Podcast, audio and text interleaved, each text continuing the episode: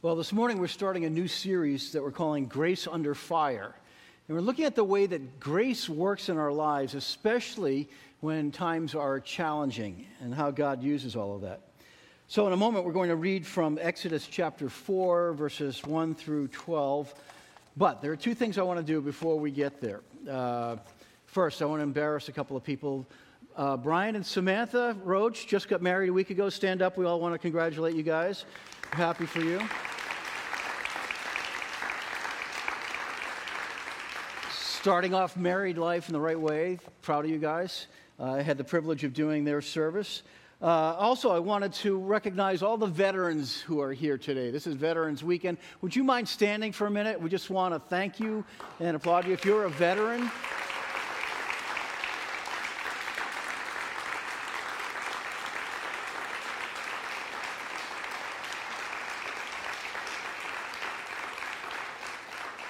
Thank you for putting your life on hold for a period of time to stand up for values that are treasured and that protect all of us. I'm going to pray for you guys before we, uh, before we go on. Father God, we ask that you will continue to work in the lives of these veterans. We know that sometimes there are wounds that are carried through life, there are memories that are hard at times that are carried through life, there are also wonderful bonds and strengthening friendships that have sustained them through all time. And, and we ask that you would continue to bless them and to work in their lives. And we thank you for the impact they've had on all of us, even though we weren't aware of it at the time. We pray this in Jesus' name. Amen. So, our, our primary scripture this morning is from Exodus chapter 4, verses 1 through 12. And this is the occasion of Moses when God is beginning to send him back to Egypt in order to rescue the Israelites who have fallen into years and years of slavery. Moses answered, What if they not, do not believe me or listen to me and say, The Lord did not appear to you? Then the Lord said to him, What is that in your hand? A staff, he replied. The Lord said, Throw it on the ground. Moses threw it on the ground, and it became a snake, and he ran from it. Then the Lord said to him, Reach out your hand and take it by the tail. So Moses reached out and took hold of the snake, and it turned back into a staff in his hand. This, said the Lord, is so that they may believe that the Lord, the God of their forefathers, the God of Abraham, the God of Isaac, and the God of Jacob, has appeared to you. Then the Lord said, Put your hand inside your cloak. So Moses put his hand into his cloak, and when he took it out, the skin was leprous. It had become white, as white as snow. Now put it back into your cloak, he said. So Moses put his hand back into his cloak, and when he took it out, it was restored like the rest of his flesh. Then the Lord said, If they do not believe you or pay attention to the first sign, they may believe the second.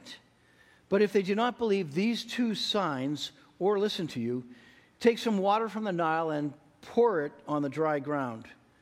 The water you take from the river will become blood on the ground. Moses said to the Lord, Pardon your servant, Lord. I have never been eloquent, neither in the past nor since you have spoken to your servant. I am slow of speech and of tongue. The Lord said to him, Who gave human beings their mouths? Who makes them deaf or mute? Who gives them sight or makes them blind? Is it not I, the Lord? Now go.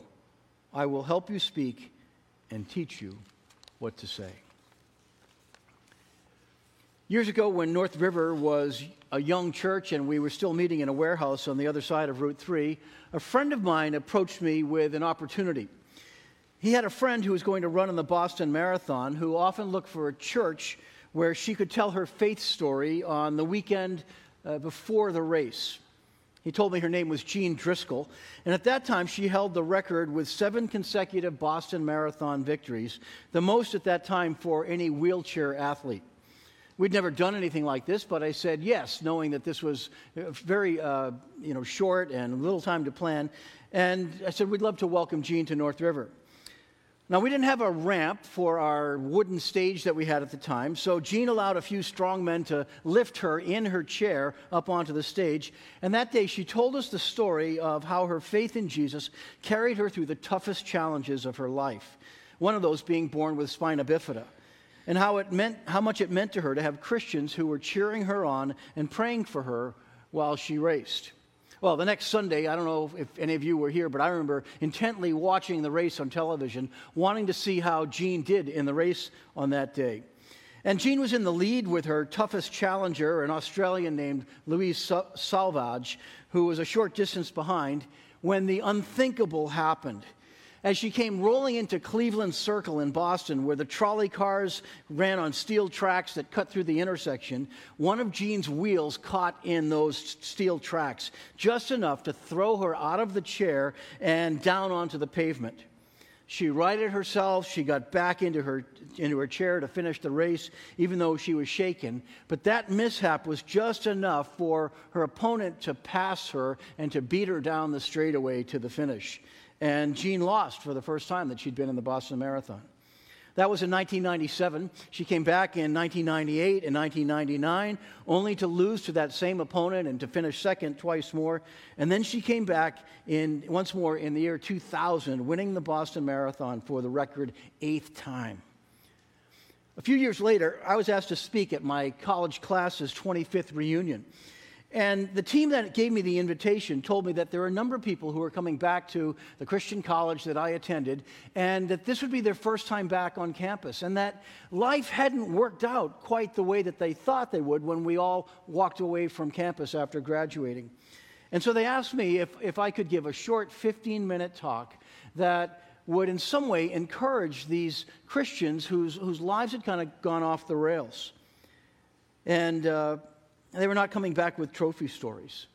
So I, I opened my talk with that story about Jean Driscoll, who is probably the most inspiring athlete I have ever met.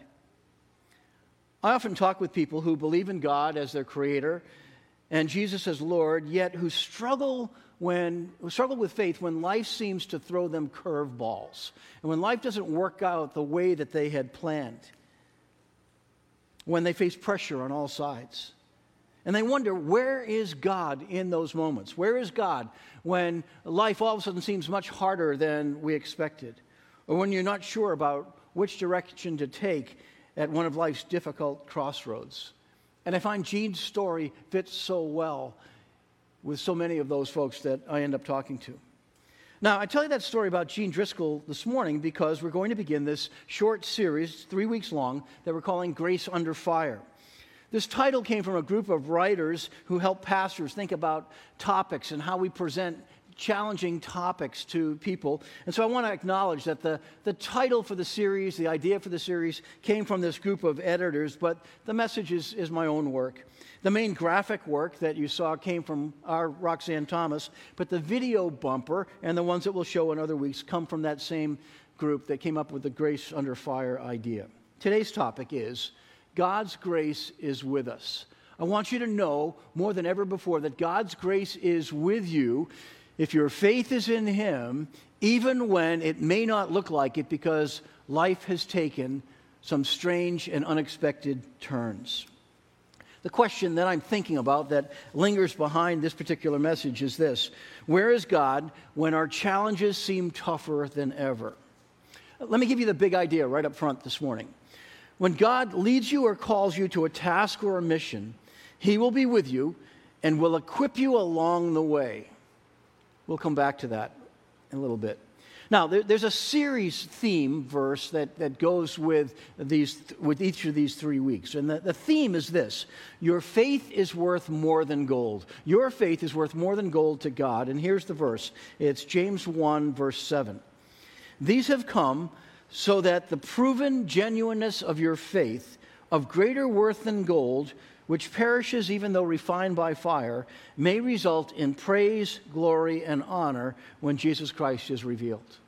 So here's the Bible, and one of the New Testament writers, the brother of Jesus, who is telling us that there are times when your faith will go under trial and when you will be tested and it will seem really hard. But God allows these into our lives because through that testing, we are refined like gold is refined in the furnace. So, we're going to start with this encouraging principle that your faith matters to God. Trials are situations where faith and truth is tested, And here James tells us that your tested and proven faith is of greater worth than gold. Gold takes on greater value when it's refined, but without that refining, gold never reaches its full worth or brilliance. So I want you to do something with me if you're willing to. Nobody's going to coerce you or strong arm you. But if you're willing to, I think that somebody else in the room may really need this today. Say this with me Your faith is worth more than gold. Your faith is worth more than gold. Will you find somebody else near you and just tell them that? Your faith is worth more than gold.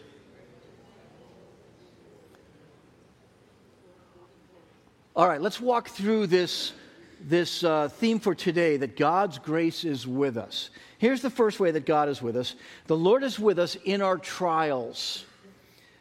If we go back a chapter to Exodus chapter 3, we find Moses said to God, Who am I that I should go to Pharaoh and bring the Israelites out of Egypt? And God said, I will be with you. And this will be the sign to you that it is I who have sent you. When you have brought the people out of Egypt, you will worship God on this mountain. Here's the situation Moses was being addressed by God. He met him at that burning bush. And Moses had been leading a very silent life as a shepherd in the land of Midian for 40 years after he had run away from his problems in Egypt. And Moses had doubts that he was ready for this assignment that God is also all of a sudden springing on him.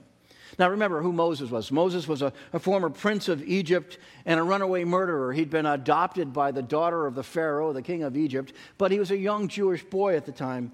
And, and then he'd run away, and, and 40 years of tending sheep had humbled him, but he couldn't see how this made him ready for the assignment that God was giving him. So Moses asked the question that we often ask Who am I to step out and do this? Who am I to take on a big assignment like this? We ask this question when we're given a new role or when we're given a new responsibility. We ask this question when the assignment seems to clash with our sense of worthiness.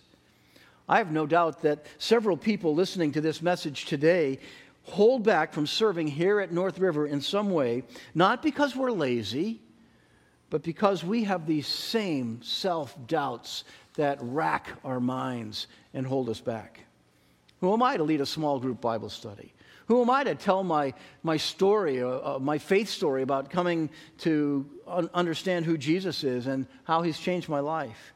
Who am I to join North River's Go team, helping orchestrate how we serve our neighbors and carry North River's mission beyond these walls, or orchestrate how children get these gifts that go to the other side of the world? God's answer to Moses was very simple I will be with you. That's it. I will be with you. Not, I will make everything simple and easy for you, Moses. It's going to be a piece of cake.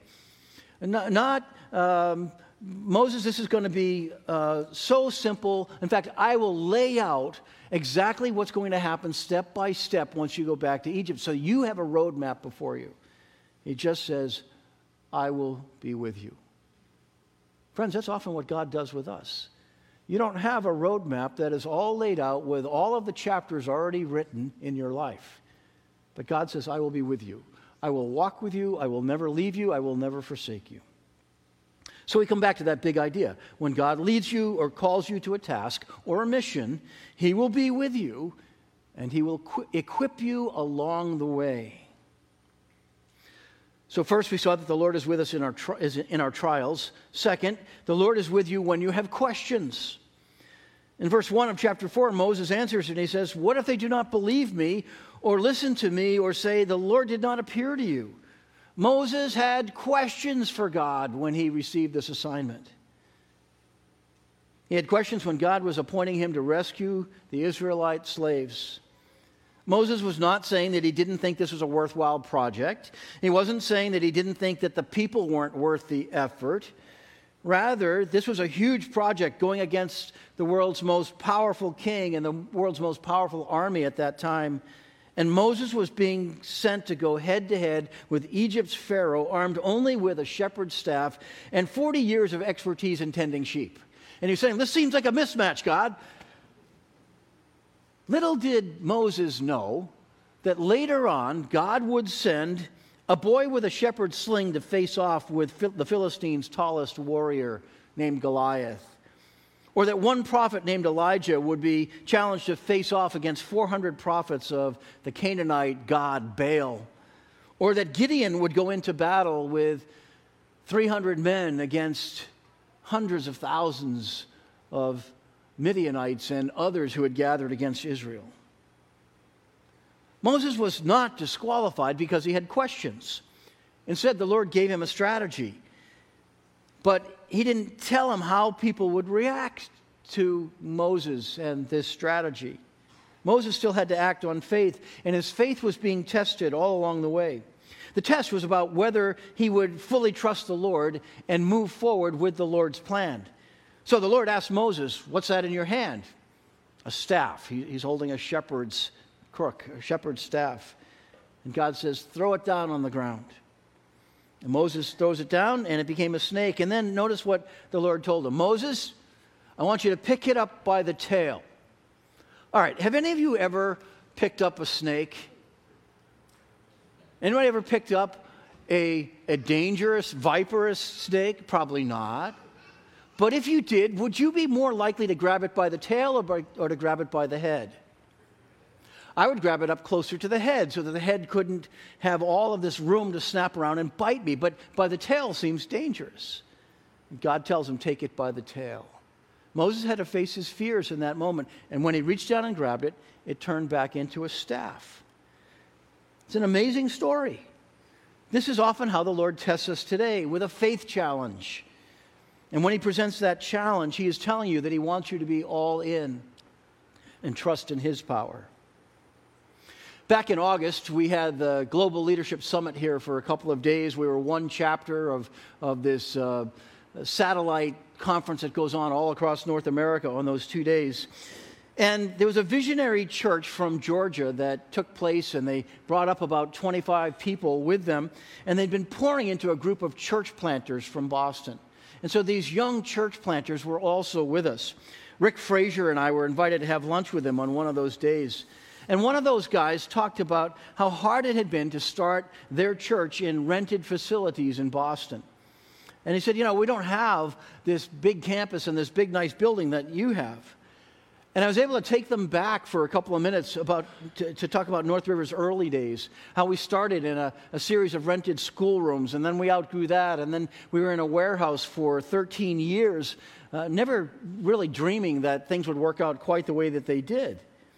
The Lord never spelled out to us exactly how North River's future would unfold. There was risk involved. And he didn't guarantee an easy, easy path to acquiring land or, or building this facility or to, to how the fundraising would go to acquire the money to, to build what we have so far. There was more risk that everybody here embraced in order to move forward with this vision we had for North River Church. But oh, how the Lord provided at just the right time at each season.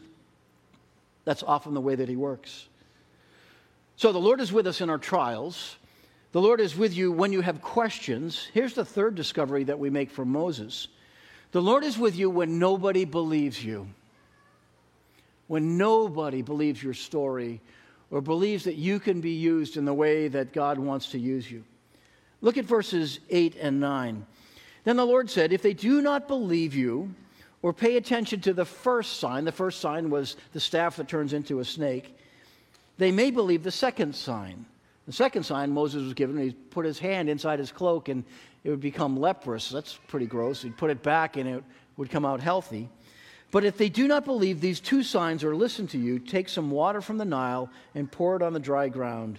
The water you take from the river will become blood on the ground. So at first, Moses is given these two repeatable, miraculous signs the staff that turns into a snake, turns back into a staff when he picks it up. His own hand turns leprous if he would put it inside his cloak, but it would be restored to health when he pulls it out, or puts it in a second time and pulls it out. This was what grabbed my attention as I was reading this again and again over the last week. These won't be enough for some people. They wouldn't be enough to change hard hearts in Egypt. God was sending Moses to people who wouldn't believe these miraculous signs.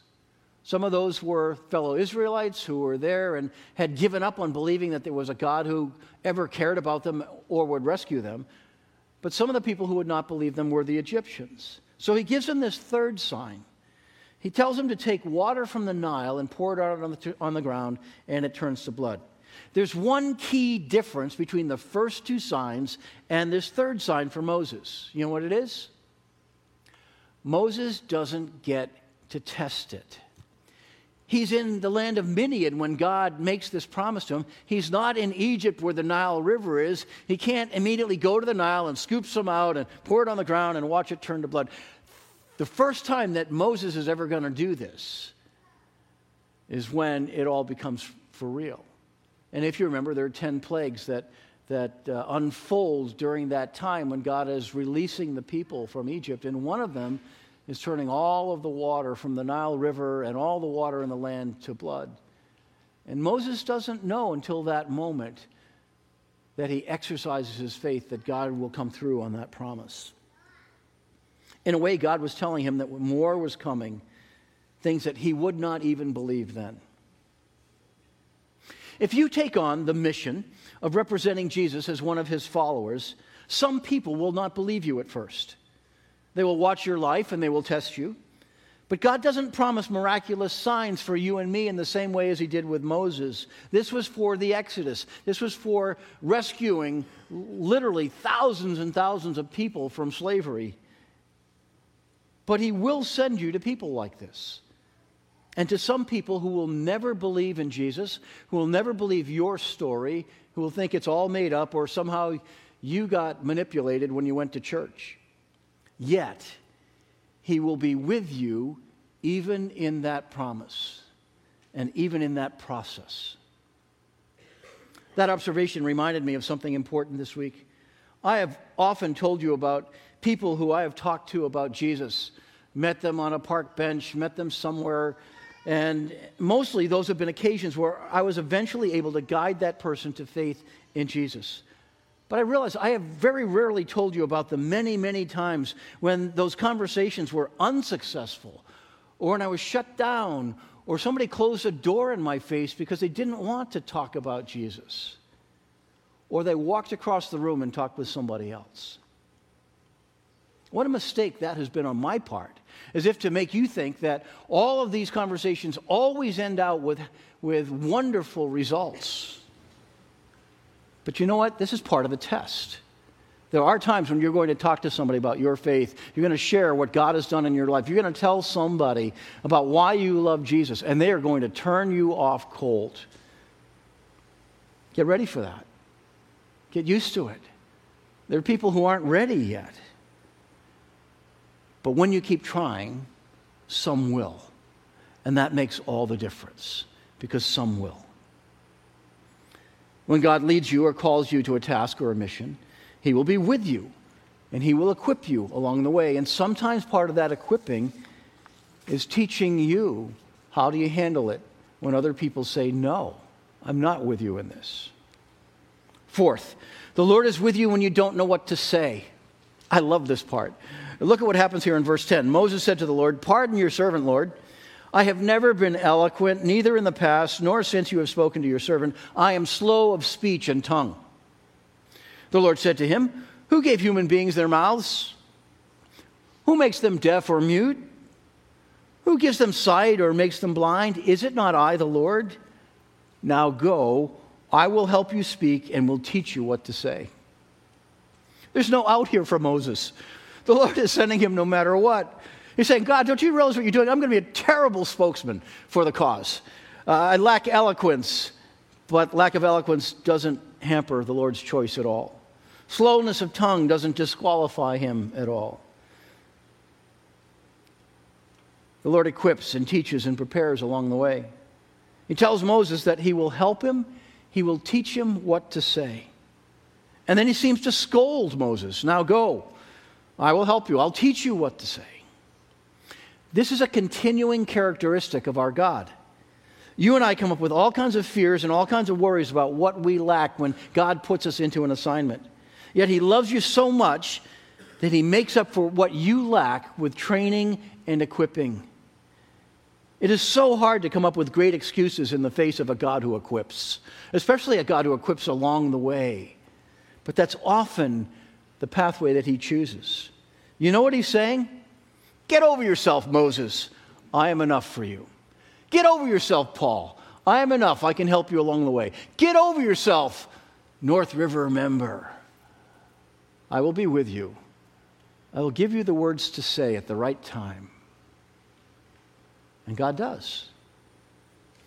And then one last discovery the Lord is with you when you don't want to go.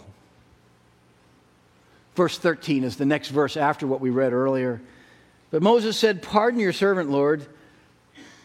Please send someone else.